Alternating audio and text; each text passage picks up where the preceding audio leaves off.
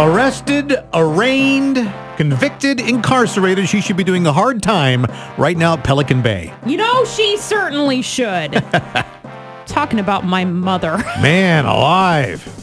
She's a thief and a criminal from a young age. Nice. Froggy 92.9, Rob and Joss. Many of us, and you might have one of these too, one of those stories about when you were a kid and you uh, stole something and then your parents brought you back in order to face your crime. This happened to my mother. Well, for goodness sakes, I was about four years old, and I was really smart four-year-old now that I think about it. Anyways, there was a little store around the corner from our house, and on the counter they used to keep candy and gum and blah, blah, blah, blah, blah. So I learned at the ripe old age of four years old, I would walk around the corner to the store and I would walk through the door and I would wait to make sure that everybody was busy. And then I'd reach up and I'd snatch a pa- package of gum and I'd head out the door. Where did you s- s- hide your stash of gum?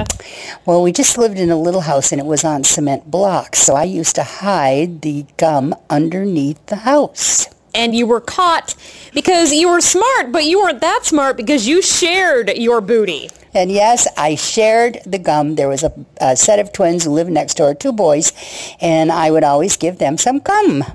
Yeah. And their mother called and said to your mother, Please tell Michelle to quit giving the boys gum. It ruins their appetite. And my mother said, gum? Where is she getting gum? and that's what the jig was up. The jig was up, but I was honest. I told her I was st- You told her you were stealing the gum. Yeah. No, I've been stealing it as a matter of fact. So you went back to the store and what did they threaten to do? My mother and the man who owned the store had a long conversation about whether or not they should call the police and have me arrested for stealing the gum. You must have been terrified. I must have been because I never stole gum anymore. The neighborhood dealer for gum. robbed my mother! And nothing tastes better than gum hidden under a house. No, of course not. Your stories of stealing. Maybe you did it when you were a little kid. What'd you steal? How were you punished? 636-1467.